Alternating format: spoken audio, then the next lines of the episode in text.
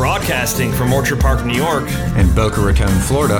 it's the Freight 360 podcast. From freight broker sales tips to sports talk, this podcast is all about helping you grow as a freight broker. We're your hosts, Nate Cross. And Benjamin Kowalski. Let's talk freight. All right. We are at episode 127 of the Freight 360 podcast. I'm uh, I'm coming at you from Florida, just like you this week, Ben. But I'm on the other side of the state, so I'm over here in Siesta Key near like Clearwater. I gotta tell you, man, it's nice and it's warm and it's a good change of change of pace. Although I'm pretty sunburnt already, so if anyone's watching on YouTube, that's why my face and my red shirt look the same color. But uh, yeah, man, how you doing? Beautiful beaches over there, man. I, like Oh literally like, some of the most beautiful in the world. The sand is so white and it's so soft. It's awesome. So, Fluffy but hey, cloud. today's uh, today's episode is going to be all about intermodal. We've had a lot of questions come in um, through our website and our contact forms and all that. So we're going to talk a little bit about drayage, a little bit about the ports, and um, just using rail companies and co-brokers with them and all that good stuff. Um, so that's what you have to look forward to today. But first, if you're brand new here, we're glad you found us. Make sure to leave us a review on iTunes or wherever you're listening, and share us with your friends in the industry. So uh, I know we're ranking pretty good right now. A little sports recap here. By the way, did you see the comment on YouTube about our sports banter? I did. Said it was a little bit long winded. like 12 minutes. He's like, it's too long. Cut to the chase. So my feedback to you, sir or ma'am, is uh, just fast forward. It's the same thing I do with the first five minutes of the Tim Ferriss show every week. He's got six minutes of commercials before they start. I start every podcast at six oh five. Yep. There you go.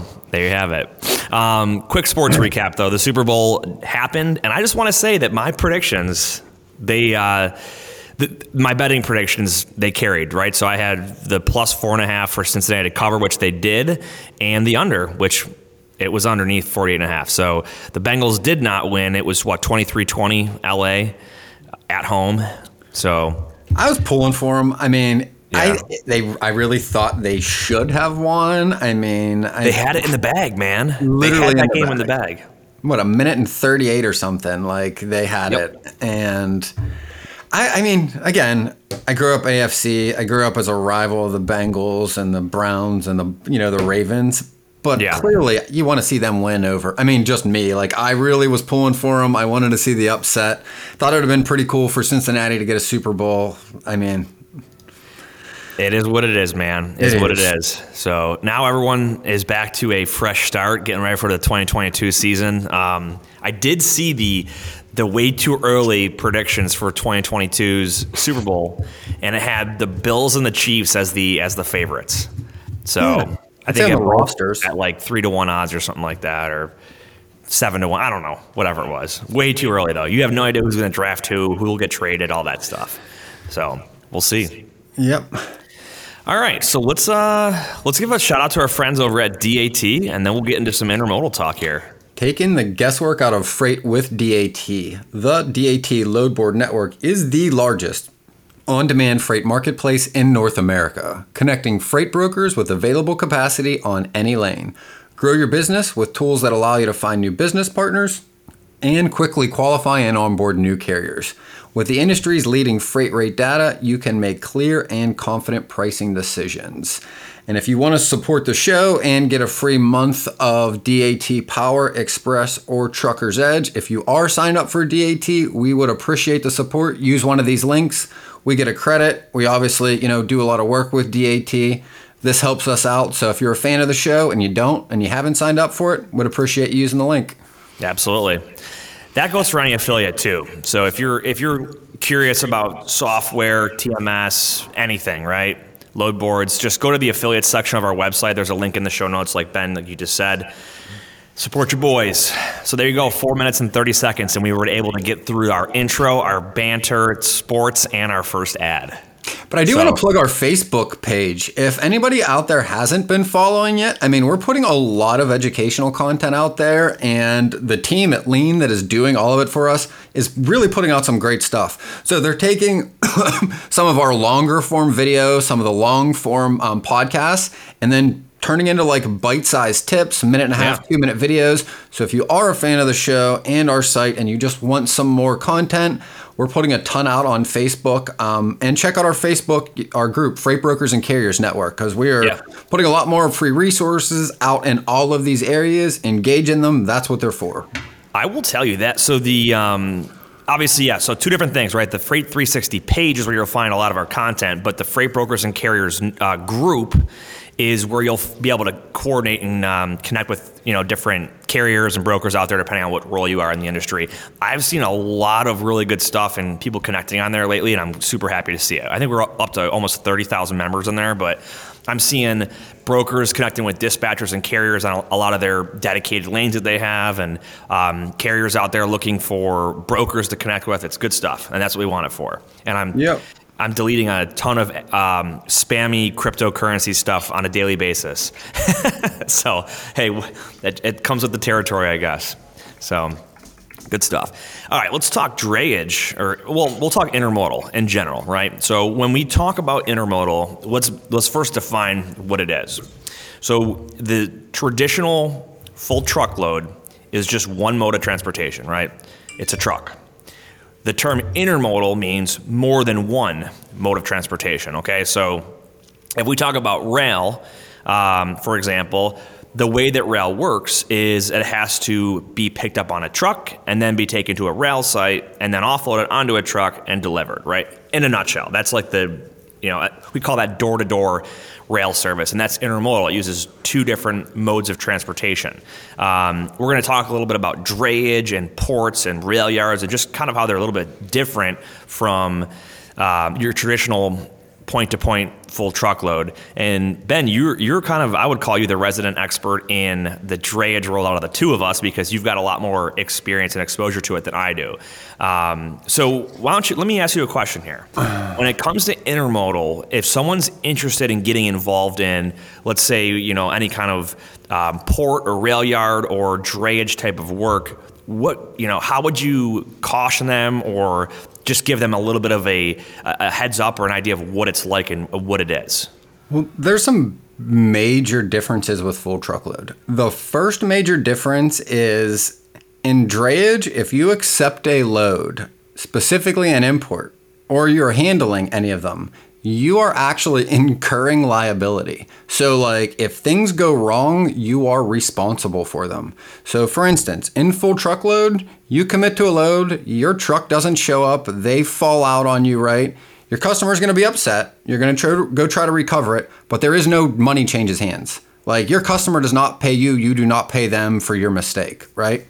Now, in drayage, if you commit to pick up an import, we'll say, which is a container coming into the country, right? So, if you're going to go pick up a container, there is a certain time frame that it can sit on there before it starts incurring charges. Now, that's called demurrage, and that's the liability you're accepting responsibility for when you are taking a drayage load. so let me ask you this with demurrage are we looking at this as in hey you agreed i'll just make up a, a date like let's say i have five days from today um, so is it basically my fault because i failed to secure a truck to get that container moved is that why they look at it that way It is. And there's costs for everything in drayage. So, for instance, like the container can sit in the port or at a rail terminal, right? Wherever you're draying it out of, it doesn't necessarily need to be a port because sometimes the containers are coming in on railroads and you might be draying it out of like a Memphis terminal in the middle of the country. It operates the same as like a port, except you need a TWIC card for a driver to port, but and we can talk about that in a second. What I just want to talk about is the costs, right? So once that container either gets off the train or off the boat, it is grounded. That starts the clock. That clock is free time. So you will have a predetermined amount of time before that container starts costing money to the BCO, beneficial cargo owner, whoever that is, right? The person tendering the load. So on the carrier side, right, you accept liability when you take that load. So for instance, if you say I'm going to get this load out by the last free day and it doesn't, the customer usually makes the carrier pay that storage fee that day and they go up over time. They do not get smaller. So it might be 180 the first day and then it's 200 the second day it's 250 the fourth day and then it's 275 they're different based on the railroad line and they're different based on the port and they're different based on the time. Um, but they all incur a cost and there's always that liability. Now I'll give you a little caveat. So let's say you have a new customer and you, you know, say, hey, I'll go get these five containers. Let's say you don't get any of them that week and you forget to tell them. Your customer, you technically aren't going to be legally responsible to pay the storage to get the containers out, but you are responsible to pay it to get them out if you want to still move the load and if you ever want to work with that customer again. Because again, let's yes. say you had five units today and you didn't get any of them picked up Tomorrow morning, there is a $1,000 bill that will need paid, 200 per unit, to get any of them out. And what's going to happen is your customer is going to go, well, why didn't they get out? We're not paying this. You committed to it. And then you're going to go, well, I either forgot, I couldn't, whatever your excuse is, right? And then that's where the liability really changes hands. So it's like common practice that you are responsible for these charges if you want to operate in the industry. So I want to I want to just make this very clear because some people might wonder like, well, why are they going to charge? And here's the reason, right? and this goes with any kind of um, it's the same thing goes with detention for a driver, right? A there's a finite number of containers and a finite amount of space in a port or a rail yard, right? Yep. So the longer these assets and these storage facilities are being used up inefficiently, it takes away from the rest of the um, you know the rest of the freight that has to get moved. The same thing goes with the driver who's laid over or held at a facility for you know 12 hours, or whatever the case might be. That driver, he or she is not able to be used to go haul other freight. That's why we have things like demurrage and detention. They're two different things, but they the concept stays is uh, you know it's the same for both of them. Yep. And think about it. It's char- demurrage is charged by the people that own the ground, the parking lots around the railroads and the ports, right? And I'm sure everybody out there, if you've been following the news or you've seen any of it, you saw pictures of the LA port during the pandemic, and there's just massive amounts of ships anchored off the ocean, right, in the Pacific. Well, it's because that finite amount of resources, how many containers can actually sit in a parking lot, was filled. And then you started seeing things in LA where they're like, well, just stack them higher. And then you saw the unions go, we can't because it's a safety hazard and we have a lot of winds. And if the winds blow a stack of four units high over, like it's not, it's like a lethal safety hazard, right? So yeah. there oh, was oh, yeah. a lot of discussion over how these companies can charge it, whether it was ethical to what you're going to do, because a lot of the, the situations around intermodal and drayage, just getting products into our country, weren't the fault of the people moving them, right? And but yet they were still paying the bill, and that's causing a lot of increased shipping costs, a lot of inflation because the railroads weren't exactly predictable. They were dumping them. They were saying, "Hey, it's it got really messy." We'll leave it at that. I mean, we'd have yep. Three hours to have talk through. So that's interesting. The the stack, like how how high you can stack them. I didn't know that. So my uh, one of my first exposures to containers was in the in the military. Um, just about every base overseas and in the United States as well has a like a container storage yard where either stuff is being stored or it's getting ready to be loaded or unloaded, whatever the case might be. And I remember seeing in the Middle East like eight, ten high of containers. Um, some of them were full, some of them were empty, whatever. But they're just, you know, it's like a metropolis of containers. But we didn't have the wind issues there like you're going to have coming uh, off the Pacific into like the Port of LA and whatnot. So that's interesting. I would imagine each location probably has their own safety standards based on that location, right? Yeah, and it's it's with the unions and all of it, and then it's negotiated out with OSHA, I'm sure, to some degree. Yep. You know, Occupational Safety and Hazard Association, whatnot. Um, but kind of on the same topic, topic, I want to sh- I want to explain the other end because that's the import side, right? So if you're going to move a drayage load, you need one of two questions answered right out of the gate: Is it an import or is it an export? Right? Import product coming into the country, export product going out of the country, right? So, the other charge incurred by carriers and brokers as it relates to doing an intermodal load, it's called per diem, which is Latin for per day. And what that is, is the charge that the steamship lines, those are the big shipping companies, Maersk, MSC, CMA, CGM, right? They and the ones you see on the back of trucks with their name printed right on the side. You Yep. know, CMAs are green, Maersk's are blue, MSCs are yellow, right? Like everyone's seen one driving down the road. Those containers, right? The largest cost for the shipping lines are two things: oil for the, for the vessels to get them across the ocean. The second highest cost is shipping empty containers around. In fact, those vessels move more empty containers than they move full containers at any given time in the country.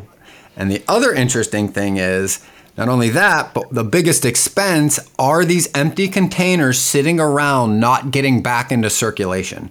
So, for instance, say you picked up an import, you run it out to your facility, you deliver the cargo inside it, right?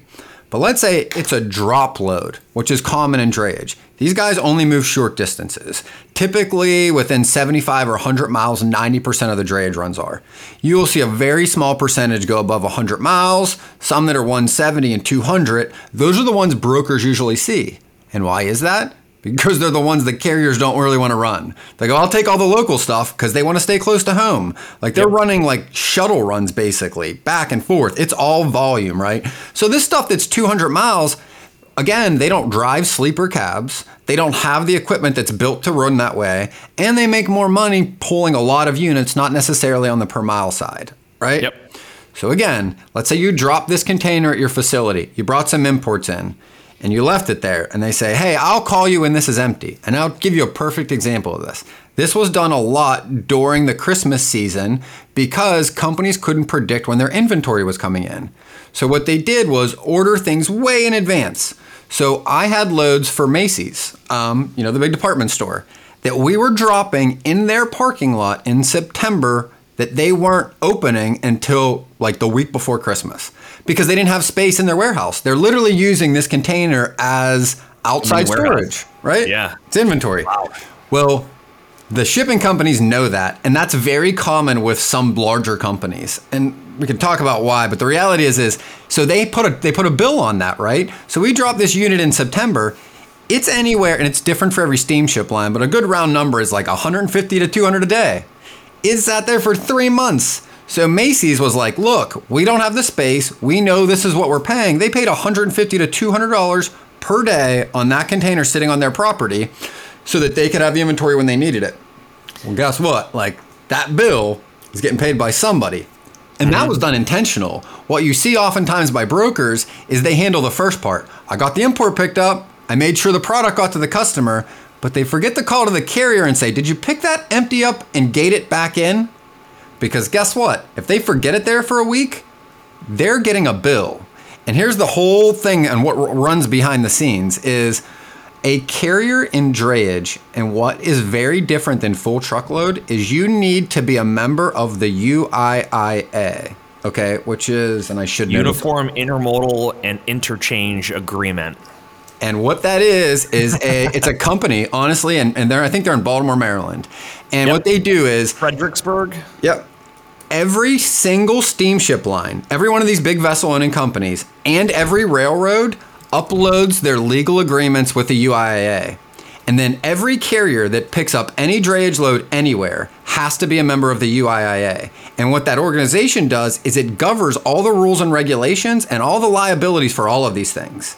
Because the reality is is you're picking up a container owned by somebody else and you're using a chassis usually owned by someone else and you're going on property owned by someone else. And all of these things have liabilities. So why you need to make sure your carrier is uia certified or part of the organization is off they won't be able to get the container. They will not give it to them. They will not give them a chassis and they cannot run the load. Like the system won't allow it to happen I've seen a, a lot of folks that are not set up with the UIA and they end up finding out that the driver gets rejected, right? Because they're not Yes. they're not part of that organization. So, common practice if you're thinking about running a drayage load, first you need to make sure you've got a list of carriers that are UIA members. You can purchase that list directly through the UIA. I think it's like 1200 bucks and it's comprehensive. It's literally every drayage carrier in the country. Okay.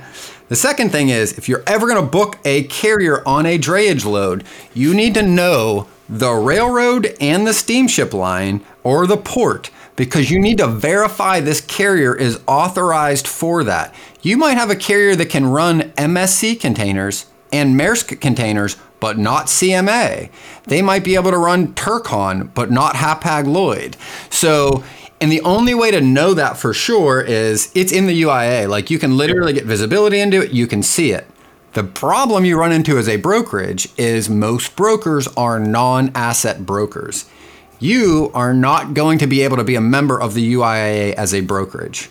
Your carrier. I do think they're trying to change that though, because they what they've come to realize is that the reality of this situation is that there's brokers that will use an asset authority and still broker out under that asset authority. And the UIA knows that, and some of the big players have approached them saying, look, you need there's a value in using brokers. It's going to give you access to more of the marketplace as long as you can allow brokers to get a like a broker only um, annual membership to them or whatnot. They think it's going to solve a lot of problems. I don't know if that's happened yet, but it has not, like, and I'll tell you why. The last, company I was with and the current one, they made us set up as a broker using our asset authority. And here's where I'm at. I'm literally at this right now with one of my customers. Is in order for us to do EDI with them for invoicing and for tendering, it's done through the UIA. And they're literally not able to put us in the electronic system because the brokerage that I run my customers through does not have assets. So, what we have to do is like individually invoice everything and do it all manually because, you know, like that's the procurement requirements. You know, Nate and I talk about this a lot. This is really where you run into needing to understand your shippers and your loads procurement requirements and the carrier side. Because all at the end of the day, as a broker, all we're doing is taking all the rules and everything our customer has and applying it to the other side. We're not creating rules. We're not really doing anything original. We're just asking them what they need us to enforce and then applying it over here, right? Yep.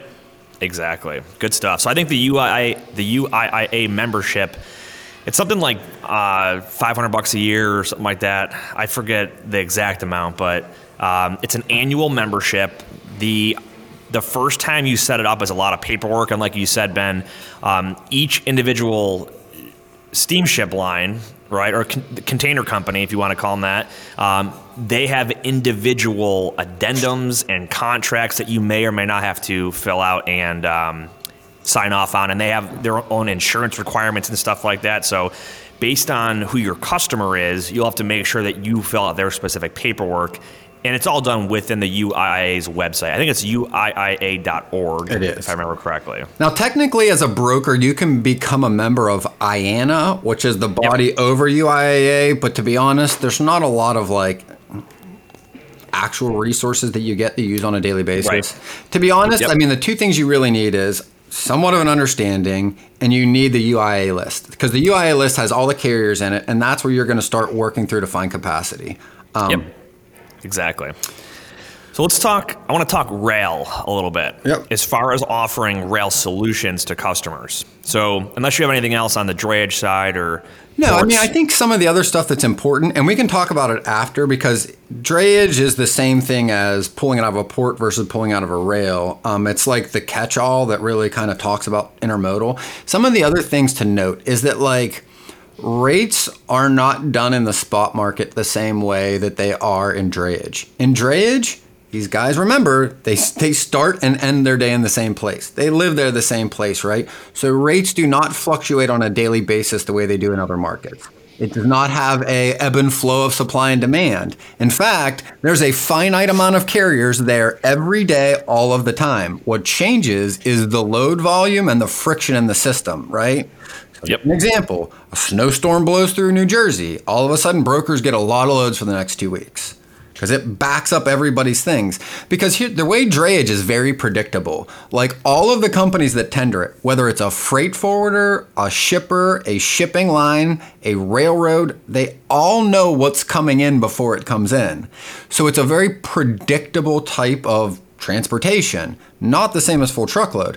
And what happens with predictable? You have more predictable and stable rates. So when you're yep. doing rates for a customer, expect them to be more based on volume, less based on urgency because few and far between is it urgent. They should know long before. And if they're giving you a load on LFD, which means the last free day to pick it up, it's because the carrier that they told them they were going to pick it up didn't. And isn't going to. And they're about to start paying $200 a day until it does get picked up.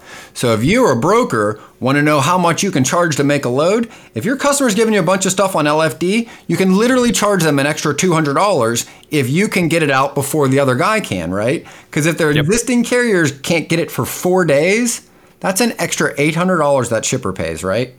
If I can get it out in two days, I'm already $400 cheaper than the other guy. So I can charge two or $300 more than my carrier would need to run it and save my customer money. So there's a lot of opportunity in how you price it and how you move it. But again, you've got to know the difference between like in full truckload, we talk about rate versus date, right? Do I have five days to move it or does it need moved today? That's really your discrepancy. In drayage, it's more on volume. If you're going to give me containers, I care much more about how many you're going to give me. Because once you go start calling through the UIA to find carriers, what these guys want the most is they want volume. They don't want to run one load for you and then find another one tomorrow. They want to work with a broker that's got like five a week, five a day, 50 a week. Whatever it is, they want to add that into their roster, find a driver to connect with it, and have him do that over and over again, right? So yep. it's a very different type of business model than you see in full truckload.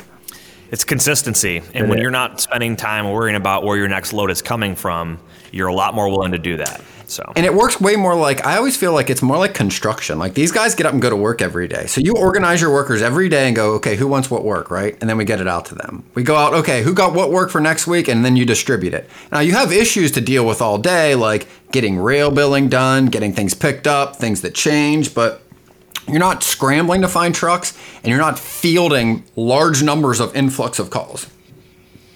Yep, for sure. Oh, good stuff, man. Good stuff. Um, so let's. I want to shift here, and I want to touch on rail a little bit as a solution for your customer. So the, I would say I've personally seen it in like the last five years or so that folks have looked at rail as an option um, because if, if they have freight that's not as time sensitive and it's it's cost sensitive, depending on what lane it's in, a, putting it on a train or on rail may be a more a better option or solution for the customer. Um, so here, you know, think about it this way, right? If a truck, if a shipment needs to go from the East Coast to the West Coast, and it's got to get there in, you know, let's say this week, right? You're gonna either have to put it on a full truckload that has a team drivers or a, a solo driver that can get there um, and they have the hours to do it. But let's say, you know, let's say it's got a couple of weeks, you know, two three weeks to get there, right? Rail is not as uh, you know you can't guarantee the exact day that it's going to get there necessarily because you got to have a truck that's going to pick it up, take it to the rail yard. It's got to be scheduled. They have to have space on the actual the rail car to get it across the country and then unloaded and delivered.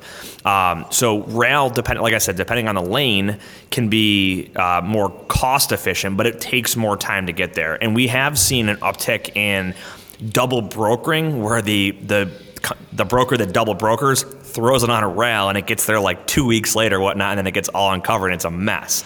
Um, so, so the transparency thing is huge. And I want to slow down because I think for a lot of people that this concept is new to, I want us to talk a little bit about like what this really is, right? And, and kind of reiterate some of the stuff you just said. So normally, like you said, you see these on much longer runs. And what rail really is is you're really going to transload this, right? Usually into a container or load it directly into a container, and then it's going to get on a train, and then it'll arrive on the other side of the country. A drayage driver will usually grab that container and take it to your facility, right?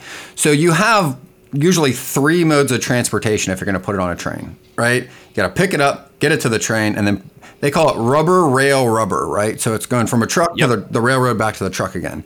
Now, sometimes you can use a flat rack car where you can literally put like, and you maybe you see this on a train, like literally the tractor trailer gets put on they top of a train car. Piggyback. Yep. Yep.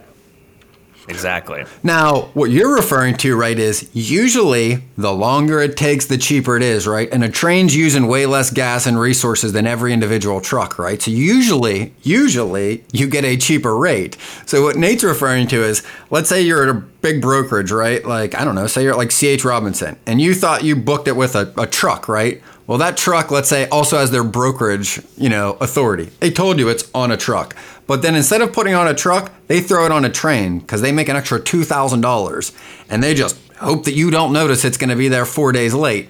And then what happens is, is you go start getting updates, and they're like, "Yeah, this guy's broken down. Uh, he'll, he'll be up and running tomorrow. Ah, uh, the guy's in the mechanic." And you're like, none of this seems to like pass the sniff test. Doesn't make sense, right? Right. This is what's happening behind the scenes. Is they're just making a whole lot of money and hoping you don't care. It gets there four more days later. And some people they get by with it and they don't get caught. Yep. But eventually, most people do. Um, the repeat offenders. Now, I want to talk about, um, and this is something that I've set up and I've done with on the brokerage side is these door-to-door service rail brokerages. Okay, so you think about the two big rail companies, CSX and Union Pacific. Right, each of them has their own rail brokerage within their company. So Union Pacific's is called Loup, L O U P, and CSX is called Ship CSX. And what you can do is if you set up with them, you can go to them for quotes on door to door rail service. And what they'll do is they will use obviously their own rail portion, but they will ensure that they hire the the the rubber on both sides of it, like you called it, right? So the drayage move to get it to the port, or I'm sorry, to the rail yard, and from the other end of the rail yard delivered to its final destination. Um, what's cool about that is it's very very transparent, and um, you know you, you get usually within a week the, their pricing will maintain stable but you can't get a quote for like next month because they have no idea what the volume of shipments is mm-hmm. going to look like um, in their rail network so um, check those out Loup and ship csx if you're looking for a, a, a rail brokerage solution for your customers the biggest tip that I want to give you though is make sure you're transparent with your customer and make sure they're okay with it going on rail and having potential delays and things like that. If it's time sensitive freight, not, not going to be a good, you know, yeah. not not a good option for you. So, but it is a cost saver and a solution that you can bring to a potential option to bring to your customers if they're interested in it. Yep.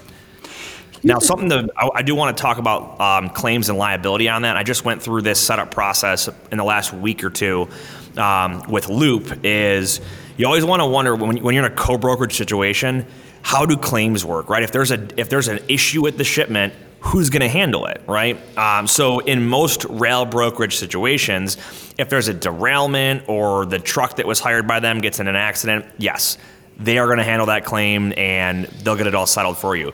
But if it's something with you know, when it was loaded at the shipper or damaged by the receiver unloading it, they're not going to touch that claim. You are still responsible as broker A in that relationship to file that claim with the proper insurance company. So, just things to think about that people often overlook when they're setting up a new solution like that. They are. and I think also what'll be helpful is like I'm going to walk through like what happens on an import and an export, right? At least from a high level so that I mean because we get this question a lot. So, first is an import, right? So the import, you know usually before it's coming in. What you are going to have with an import shipment that you need to pick it up. You need to know where you're picking it up from. So whether it's a railroad terminal or a port, you need that obviously. But you also need to know, like to your point, like which railroad? Is it Union Pacific? Is it CSX? Is it um, BNSF? Is it Canadian National, right? Which one of the railroads are you picking it up from? Because again, you need to convey this to the carrier you're going to book. You need to make sure they're able and authorized to pick up from there. First thing. The second thing you're going to need is you're going to have a booking number, you're going to have a container number, and you're going to have a pickup number. You're also going to have a PO for the facility for an import, right? So in order for your driver to get that from the terminal or the port, they go in with the booking number, the container number, and the pickup number. That gets them the container. The fourth number, which is on the delivery order, is the PO. That's for the facility you're taking the import to. So your driver will usually go and get a chassis from a chassis pool, then take this information, go over and grab the import, gate it out, drive it to the facility, empty the cargo, then gate the container back in. What you're responsible for is tracking when that container arrives in the window to LFD as a broker. Once you know that, you make sure you redispatch to the carrier, let them know you've got to get it out by this day, schedule the appointment if necessary, make sure the container's returned. That's the long and short of it. Yeah, and I want to point out here because I've dealt with a lot of agents that have worked in either the container movement business, uh, chassis repositioning, anything that involves a lot of different numbers like that. And this is where it's very crucial for you and your team if you're if you're working with other folks in your industry or your organization make sure you're tracking this stuff properly in your TMS and that everybody that needs to have access to it potentially has access yes. to it because I've had I've seen people that like they have permissions set on their employees where they can only see certain fields and then they realize I couldn't see the chassis number or the container number or the booking number or whatever it was. So that stuff is huge. So other important things. Not only do you need all this documented, right? But accessorials are what really runs the drayage business. In full truckload, you might have like an extra pay for like a layover or detention, but for the most part, you got line haul and maybe fuel. In drayage, you have a lot of different charges. You can pay a pre-pull charge, which means if the receiver can't take the import, but you've got to get it out of the yard before it starts incurring demurrage, you charge for that fee, usually 150, have your carrier take it to his yard and then re-deliver it back out. Again, another charge, pre-pull, re-delivery. Now let's say your driver has to get a chassis at one particular rail yard and the place your container's coming out of doesn't have that chassis. Now you're paying what is called a chassis split. That is another fee. That's because the driver had to make two stops to get the container out, right? Same thing happens when they go to return them. So there are a lot of little line items that you should familiarize yourself with before you're starting to do this. And you should certainly know what your carrier is going to charge you and accessorials so you can notify your customer. There's nothing worse than giving the line haul rate to your customer and then you get a bill from your carrier that has four additional charges that are the same amount and you realize you lost money on it because you just didn't yep. give them the right information. This is, this is exactly why if you're going to enter any kind of new niche or market in freight brokerage, you've got to learn it from someone that's already doing it and succeeding at it. Otherwise, you're just you're you're shooting it's expensive. in the dark. It's an expensive lesson to learn. Um, it is. So that's the import, right? Here's the here's the fundamentals of an export. Pretty simple, right? The cargo is leaving the country, right? But what you have if you're going to book an export shipment is you don't have the container number. You only have the booking number. And what that booking number is is that is the slot that is already booked on the train. But again, nobody knows what container is going to be used because your driver is going to take that booking number He's going to go grab a chassis and go to a container depot, not a railroad for an export. The container depot is just a big yard, just like you described, with lots and lots of units stacked on each other. And why they're stacked higher is because they're stacked next to each other and it doesn't matter where they pull them out of. So they can basically make a big block of them and there's just a ton of them there. And they just grab them out of the front and give them to the driver. So what that means is your driver will be calling you and saying, This is the container I will be taking to your customer. That's where you get the container number. Now the driver takes the empty container to the shipper. They stuff the container, load it, seal it, and weigh it. Now, what you've got to do in order to take that container into a railroad is what is a process called rail billing. Your carrier should know how to do this but every single steamship line and railroad has a different process. So you like actually need to know who the people are you email to get the container rail build. Your shipper or whoever tenders the load should be able to tell you this. Because that's when after your guy loads, your driver loads, you need the seal number, the weight, the container number, the booking number, and usually the piece count. You email that usually to the steamship line. They book the reservation on the train, which then notifies the shipping line when they will receive the container from the train, right? Because it's eventually going on a boat and leaving. But where that boat leaves the continent of North America is determined at that point in time. That's what rail billing is. Think of it like when you book a flight, you've got a flight number and a seat. The flight number is like the booking number. Um, your seat is like the container number a container number is unique. You will not see another one like it. A booking number could have one container, it could have 10 containers. Um, there's not really a limit. It's the space of the group that they're getting together, right? But that's really yep. the process. So now you take the loaded container, you gate it in, and now you got to return the chassis. I like that. The import export 101 process. That's good. All right. Um, so we've got a couple Q and A questions here, and actually one of them is about freight in and out of uh, Mexico. So we'll get there in a second. But our first question is how can I hire a sales team overseas or outside of the US? Um, I want to preface by saying that you absolutely can do this. I know that wasn't part of the question, but some people often wonder can I have someone that's not in the US if they're you know, working for a US based freight brokerage? Absolutely, right? That's why companies like Lean exist um, and have helped brokerages scale immensely.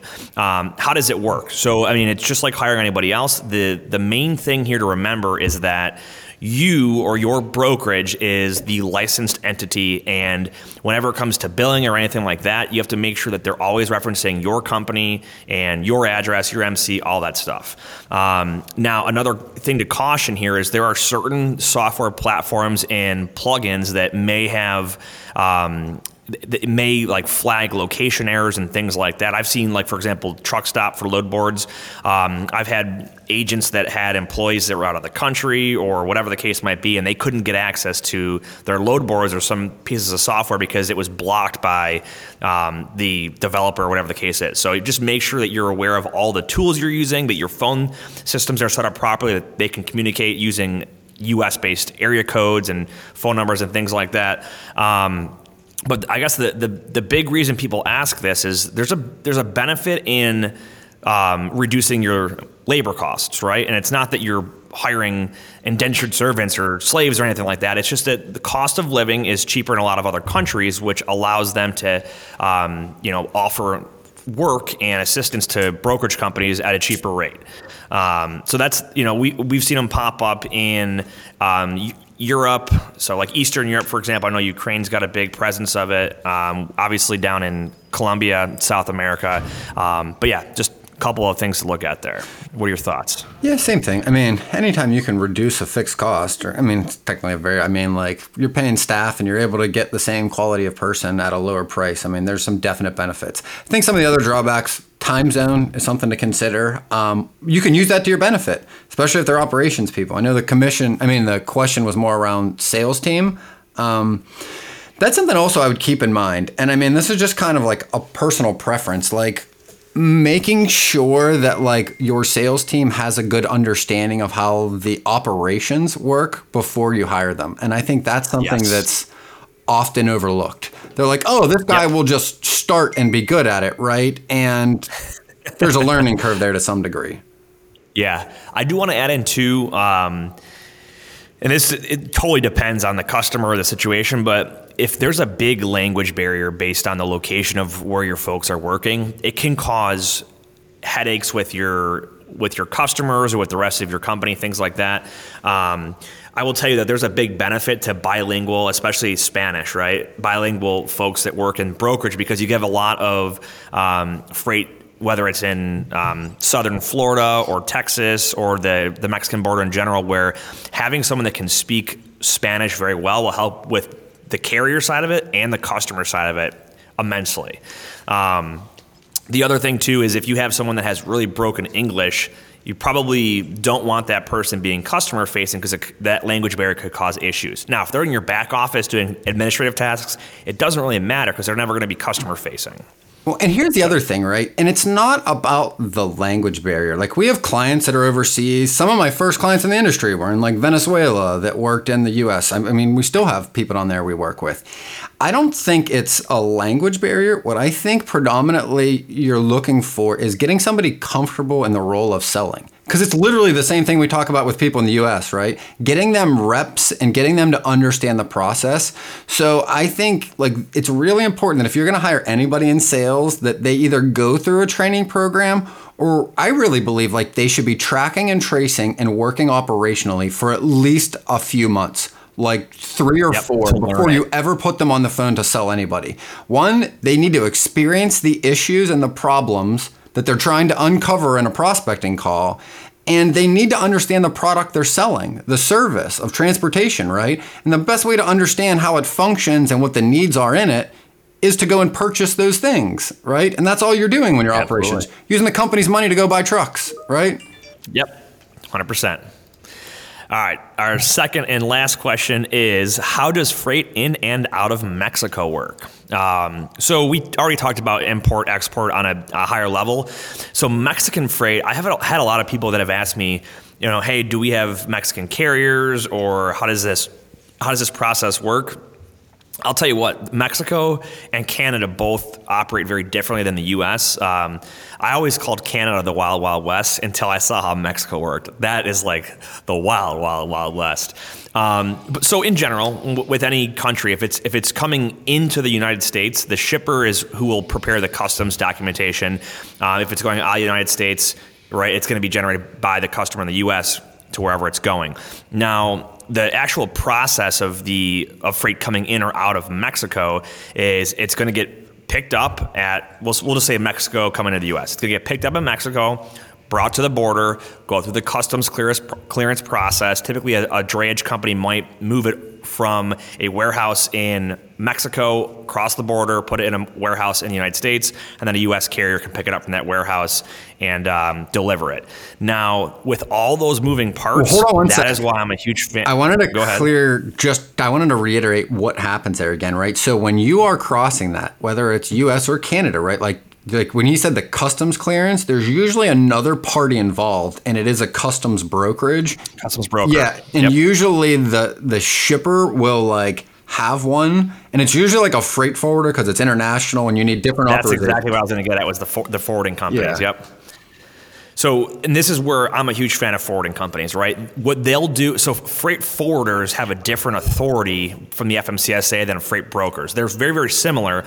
The big difference here is that freight forwarders are technically taking possession of the freight, and they typically will have warehouses. So you might have a forwarder that's got warehouses right by the border, and they can store that freight on their dock. Um, and what they'll do then as well is they will give, so they'll price everything out and give you a massive quote, but they will do the actual hiring of the carriers that bring it on both sides and the customs brokerage process and all of that. So um, I would definitely not recommend getting into trying to do that all yourself if you're not a forwarder because it's a very extensive process and there's legal requirements that you've got to have. But that's, I mean, that's the nuts and bolts of it. Obviously, Mexico and Canada both physically border the United States, so we do have trucks that cross the border, and it's a big part of the you know the North American economy overall. Um, but in my opinion, and you know. It's worth what you pay for it, which is nothing. But my opinion is that leave it to the experts, and that's the freight forwarders. Well, they have also So- different. I mean, the uh, I think it's Department of Homeland. I don't really remember what it is off the top of my head that governs the like licensing of freight forwarders. It is much different. Same with like NVOCCs. Like there's like the legal ability to create bills of lading for products leaving and coming into the country, and that's Yes. really heavily regulated. And I remember when we were doing this and I was I was working on this with some people at one of the larger companies and going through this process is like very extensive. There's a lot more vetting and like the fines if you don't do it correctly are like very very large. Like if you do this and you do this without the proper authorization, like I remember them being like 10, 15, 20,000 dollars like per instance. Like Yep. it's very heavily regulated because if you think about it, like they're basically signing and saying that what is coming into the country is what's coming into the country, right? And just the same way you get on a plane and you have to go through and your bag might get checked, they're doing this with containers and like large amounts of cargo. That's why it's so heavily regulated. But another point, and not only I think should you use them, but like they're a lot of my customers. Like in fact, six of the phone calls that we heard during this, where my phone was beeping, were all freight forwarders, and they were all related to this exact issue. I was going to say, so it is it is often um, easier to have a freight forwarder as a customer than to hire them as a carrier. Reason being, right? They- They're going to want to rely on brokers and asset based carriers to give them capacity for their freight that they already that they already have from their customers. But if you're trying to go hire them to move a load for your customer, they would rather just work with your customer directly, Yeah. and it, it almost causes a um, like a conflict of interest. it does. So legally, Yeah. actually, you are not allowed to charge margin on an international shipment with a freight broker's license. You cannot make money on the overseas piece um, unless you are a freight forwarder.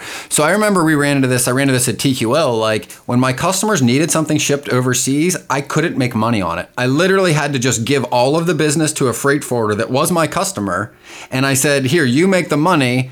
make it up to me somewhere else. You know, just give me some more business that I can handle. So there are ways to get this done. And even though legally you can't charge a margin on top of it because you're not authorized to send cargo that way, like you can still have a relationship where it's mutually beneficial. Yeah, so uh, I always just try to recommend leave it at a relationship and not a business transaction, right? So you, you have them as a customer all day long, sure, but if you have a customer of yours that needs the the services of a freight forwarder, just refer them directly yep. to them, right? They'll have their own sales department and account managers that can help them out.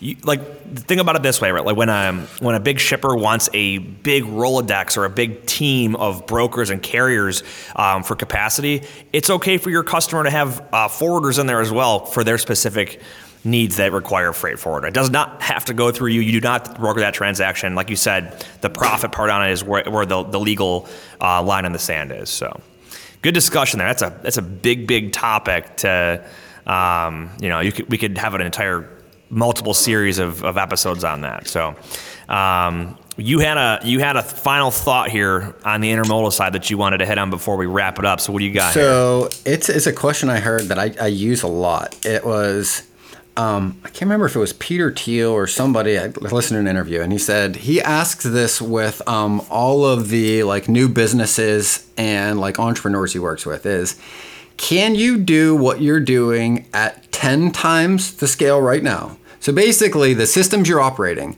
if you push ten times the amount of loads through your system, what would happen? Would it still be functional? Would it fall apart? Because the real question he asks is, could you do this at a hundredfold? What would happen, right? So, and I know this is really applicable as in freight brokers is we tend to do things that are the most urgent, not necessarily the most important. Whoever's yelling gets your attention, right? And a lot of times you're basically just trying to survive the day, right? You're posting loads, you're running this way, you're grabbing this call. It's like the day runs you, right? So when people always ask and they reach out and we get a lot of questions like, how do I grow my business? It's not necessarily just selling more customers, right? It's making sure you can support and sustain the work to get to the next step, right? And this is a great way to just stop and evaluate how you're doing everything. Could you do 10 times the amount of loads? Like if your customer called you and gave you what you're all saying you want, which is 10 times the amount of business, right? What would happen? Could you cover it? Could you do the check calls? Could you get the invoicing done? Could you get back to them? Could you schedule the appointments? any and all of the above, right? Like what would happen at that point?